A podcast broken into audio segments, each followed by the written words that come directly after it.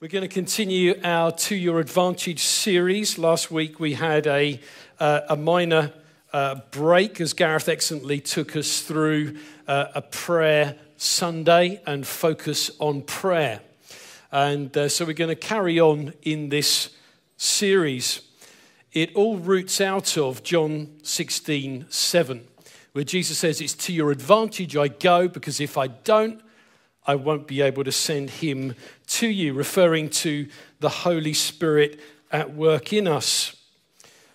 I want to explore a little bit of the journey today in where we go with Holy Spirit to explore who we have become and who we are becoming in our relationship to God. And what does that, those sort of steps in the journey look like? And we're going to take a few sort of leapfrog points we're going to look at grace, which is the starting foundation of everything that we do. We're going to look at intimacy, which is the root from which everything flows. We're going to look at the motivation of our hearts and being aligned with Him to see the expression of the kingdom. And we're going to be looking at the source of everything that we do. And then we come back to grace again. Because everything we do in this life is bookmarked by grace. The beginning and the end, we find that He has gone ahead of us and He has done everything that we need. He is our source, He is our supply, He is our strength, He is everything.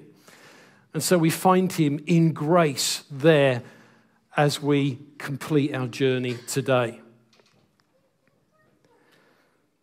Ephesians 2 4 to 5. But God is so rich in mercy and He loved us so much that even though we were dead because of our sins, He gave us life when He raised Christ from the dead. It's only by God's grace that you've been saved. This journey is not about our own efforts.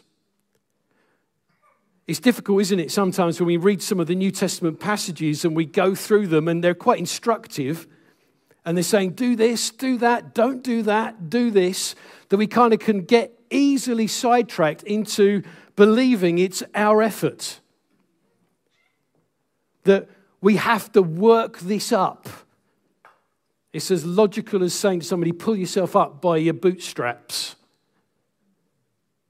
It's something we can't do in and of ourselves.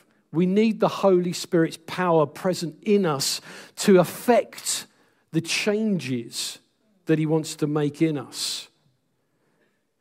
It is God's desire that we become like His Son, that Jesus would become the firstborn among many sons and daughters made in His image.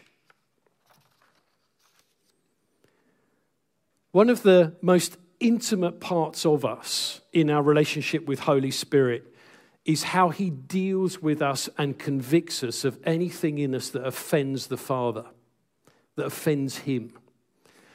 And he works in us to perform this miracle. Because if Holy Spirit didn't ignite that recognition of wrongdoing before God, didn't cause us to be aware and awake to it, we'd still be dead in our sins.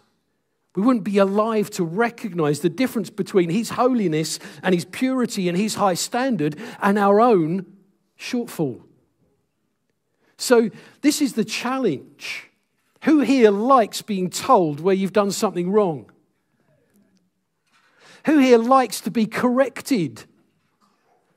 We don't enjoy it, do we? We don't thrive in it. Actually, what the Bible teaches is you should enjoy it and you should thrive in it because it produces in us life that wells up inside. The lid on it can be pride.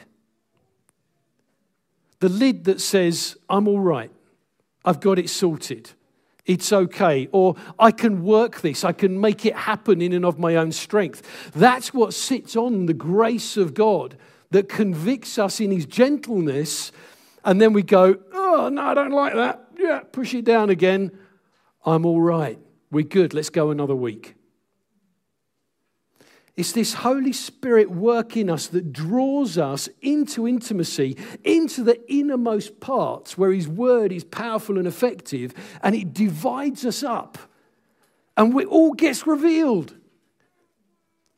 But he does it like the master surgeon. He doesn't just come in with a great big sword and hack us down the middle. Have you ever seen those abattoir animals being cut, ready for butchery? You know, everything's just out and they cut the thing, and he's like, oh my days, that's rough. If you ever get that image in your head of dividing bone and marrow, you're like, well, I don't want God to do that to me. Who knows what's going to come out? I don't like that. But the reality is, he works in us like a master surgeon, revealing where the problem is. There's a problem here. Let's work on it together. I'm working with you in this. Let's look at this area. I'm working with you in that. Let's look at this root. I want to undo it. I want to set a new foundation. I want to give you a new identity, a new understanding of who you are. I want to open life up to you. So, the Holy Spirit's work in us is one of the greatest mercies that we can celebrate. He's proven to me that I'm selfish and self centered. Hallelujah. The light is on, I can see. Without that, I'd be in the darkness thinking everything's fine and it's all good and I've got it. That's the reality. And so he now, by his Spirit, is working in me to transform me into the likeness of his Son. So the selfishness falls away and life gets born up as his Spirit and I walk together in harmony. The psalmist writes this famous verses, doesn't he? Search me, O God, and know my heart. Test me and know my anxious thoughts. What are anxious thoughts? Anxious thoughts are hopeless expressions of a future without God. They're a statement that says, I cannot see you in my future, and I don't believe you are going to operate in it. So I'm going to run in my anxiety about what might happen, what might come about. It's a shifting of our eyes off of Him onto the problem and staying focused on the problem. Now, He is gracious. And He gently comes alongside us and just lifts our chin. I believe He's doing that this morning. He's just coming alongside and He's lifting your chin and He's saying, What are you anxious about? What's troubling you? What's keeping you from me today? How can we put the light on so that you can see what it is that is hindering you and that I can bring you into greater freedom? Verse 24 Point out anything in me that offends you and lead me along the path of everlasting life. It is this sort of Old Testament vision of what walking in the Spirit is. David didn't have the fullness of the expression of the Holy Spirit in his day. Holy Spirit was present, he was anointing, he was guiding, he was falling on people, he was causing things to happen, but it wasn't abroad, wide, like it is today. And so now we know that the Holy Spirit is present at work in us, and therefore he walks us along this path of everlasting life. What does that look like? How do I do it? Let's have a look at intimacy with God. Go to Galatians 5 16 to 26 if you've got that in your Bible with you. I'll read through. So I say, let the Holy Spirit guide your lives. Then you won't be doing what your sinful nature craves. The sinful nature wants to do evil, which is just the opposite of what the Spirit wants. And the Spirit gives us desires that are the opposite of what the sinful nature desires. These two forces are constantly fighting each other, so you are not free to carry out your good intentions. But when you're directed by the Spirit, you're not under the obligation of the law of Moses. This is a radical teaching to the new church that was mostly made up by Jews. This revelation that this dynamic path of everlasting life that is now guided by the work of the Holy Spirit in them, in us, opens up the opportunity to fulfill and go beyond the law of Moses. Jesus says, doesn't he? You know, you've heard it said that. You shall not commit adultery. But I say to you, whoever looks at a woman lustfully has already committed adultery in his heart. He sets a higher standard because of the grace that's available through his Holy Spirit. He says, now the law of Moses is redundant. It's no longer a vehicle for righteousness. It never achieved righteousness in the first place, anyway, because you can't do it. It was there as a clear flag, a red flag saying to you, you cannot achieve righteousness with God on your own. And so the standard of the law set us up to fail. We couldn't do it, we knew it. But actually, that standard is superseded by the grace at work in us by His Holy Spirit. Now, Christ likeness, now being like Jesus becomes a possibility because His Spirit is in us. We have a choice, therefore. How do I walk in step with His Spirit? How do I walk along with Him so that my life is now conformed more to His ways and less to mine? What's that journey look like? And Paul unpacks it here, writing to the church in Galatia that was under pressure to reconnect with the law and follow the law, and therefore lose the grace that was being presented. Verse 19 When you follow the desires of your sinful nature, the results are very clear sexual immorality, impurity, lustful pleasures, idolatry, sorcery, hostility, quarreling, jealousy, outbursts of anger, selfish ambition, dissension, division, envy, drunkenness, wild parties, and other sins like these. Whew. Now, put your hand up if you've never done any of those. We know what's in us, don't we?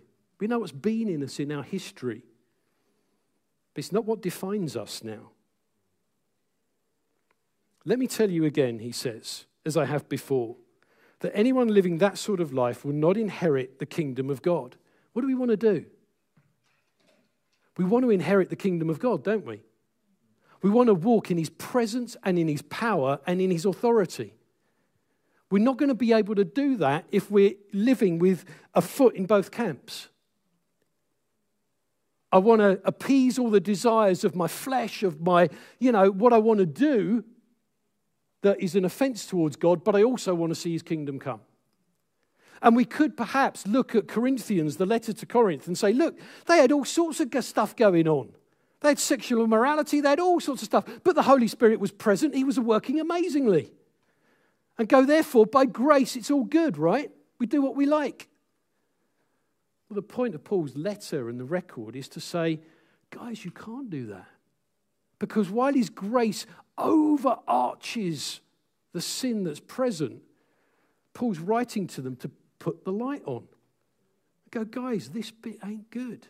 So, even in God's grace, while His Spirit's at work amongst you, He wants that gone because He wants even more increase.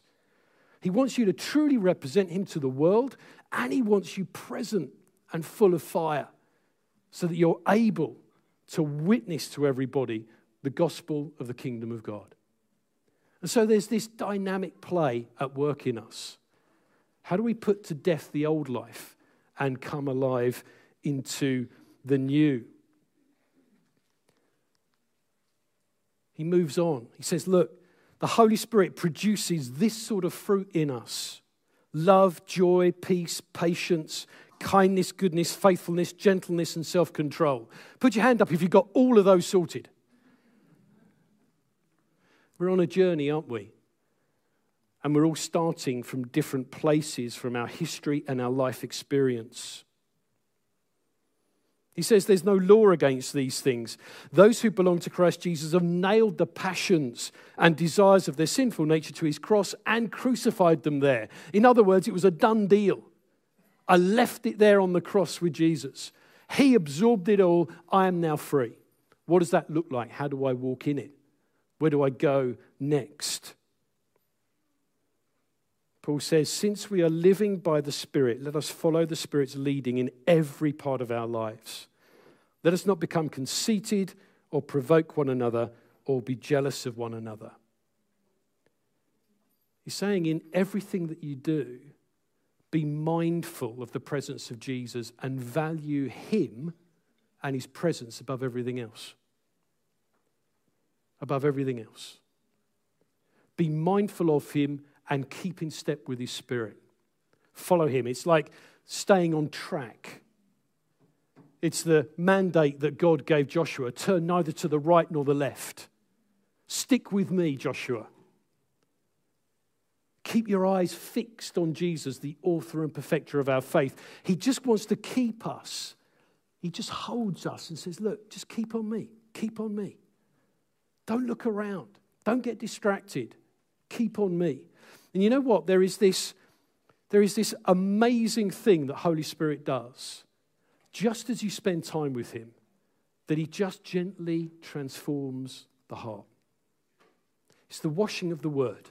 We read the word, the word is powerful and effective. It cuts and it brings life, it brings healing, it removes spiritual tumors, wrong thinking. And as we rest in Him, He restores our soul. He's the perfect shepherd of our souls. But it's all about intimacy, it's about being with Him. You can't fast track it. You can't squeeze it into five minutes here or there or wherever and find that, yeah, look, I'm growing into maturity in Christ because I did a 30 second app. It's hard, isn't it? It's challenging. But as we saw in our meeting earlier, the reality is when we give God our attention and we worship Him and we focus on Him, He is incredibly gracious. And He comes and speaks to our immediate, present, and greatest need. And what he's calling us to is that life of intimacy. He's saying, push out what hinders and bring me into the middle of it all. Bring me into the middle of it all. Don't leave me out in the cold. Bring me in. Keep me close.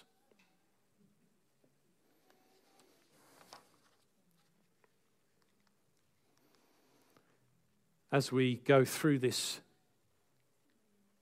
journey. No, if you could move me on, please, Annabelle. Thank you. If you, uh, was that me or was that you? That was me. Brilliant. Thank you.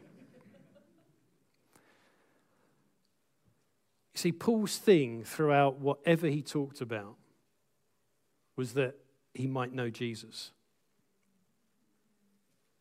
You know, he, he, he says, you know, I, I refused I refuse to communicate anything but Christ crucified and the effect of Him crucified on the world and on me. That was it. I refuse to boast about anything because He has done it all. And so his heart in his seeking the kingdom of God in his seeking to see people know who Jesus is, in his seeking to see the Holy Spirit expressions of healing and prophecy and tongues and, and grace poured out and the growth of the fivefold ministry and all the different manifest attributes of the kingdom of God amongst his people and out in the world. His greatest thing was this that I may know him and the power of his resurrection and the fellowship of his sufferings being conformed to his death. He just wanted to follow his Savior so closely, so absolutely, that everything else came from the overflow of that place of intimacy. That's where it came from. That was it. And so he draws us in. Paul says to us, don't get distracted. Reorientate yourself around Jesus. The reality is, when we share his motives, he will trust us increasingly with his power.